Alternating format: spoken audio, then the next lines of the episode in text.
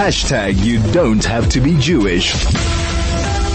Well, what a weekend with these two movies being released. It's being called basically Barbenheimer. What is going on that these two movies are so massive? Nicola Cooper, founder of NCNA, trend researcher, analyst, and cultural strategist. Nicola, very good morning. How are you? Thanks for joining us.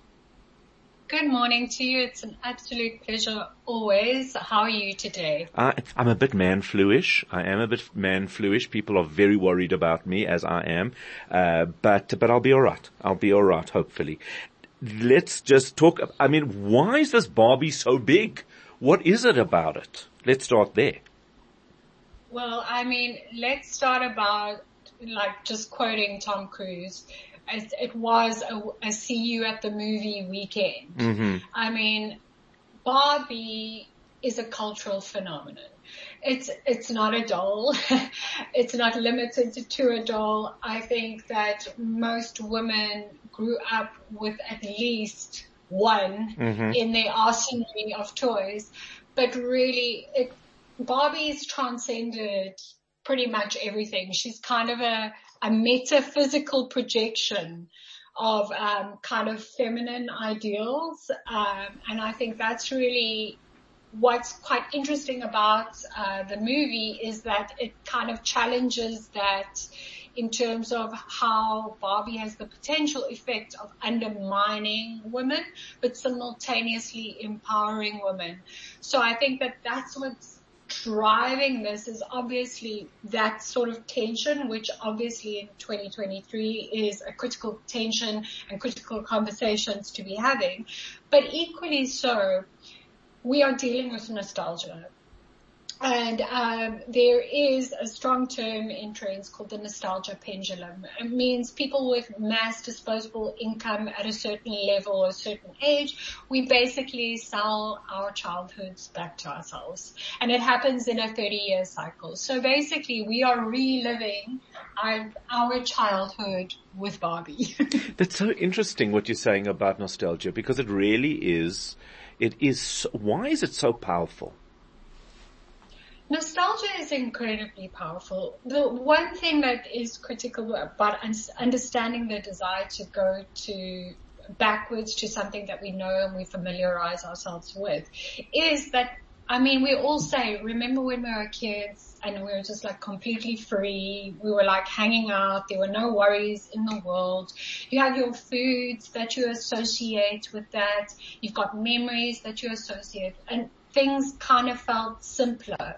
And that is really what drives the desire for nostalgia, especially at this time in this kind of tumultuous era of like what is happening with politics, what is happening in the world, you know, so that that desire to go back to something that feels familiar and reminds us and has good memories around it is really driving a holistic nostalgia trend, from fashion to food to what we do in our spare time, you name it.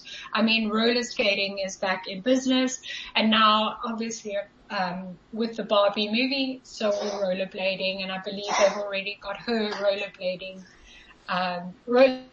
on sale. So yes. Amazing. It's absolutely incredible. And what was the other big movie? It is Oppenheimer. So I think what's quite intense about this is, you know, specifically like I was speaking about a pendulum, these are binary opposites. Okay, there's this dark sort of understanding and human understanding of what the impact of what you contribute to a certain circumstance, as Oppenheimer did, you know, and what that contributed to science, but equally humanity, where it's quite heavy, it's introspective, it's dark, juxtaposed against this kind of feast for the eyes, bright, you know, binary opposite. And I think that both of them have been told visually beautifully. Both have been told tonality, you know, differently.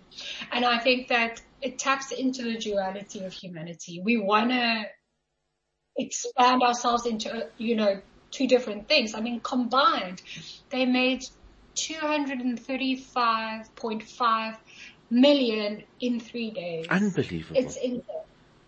You know, and I mean, what's fascinating about this is that we've seen a tremendous decline in people going to cinemas.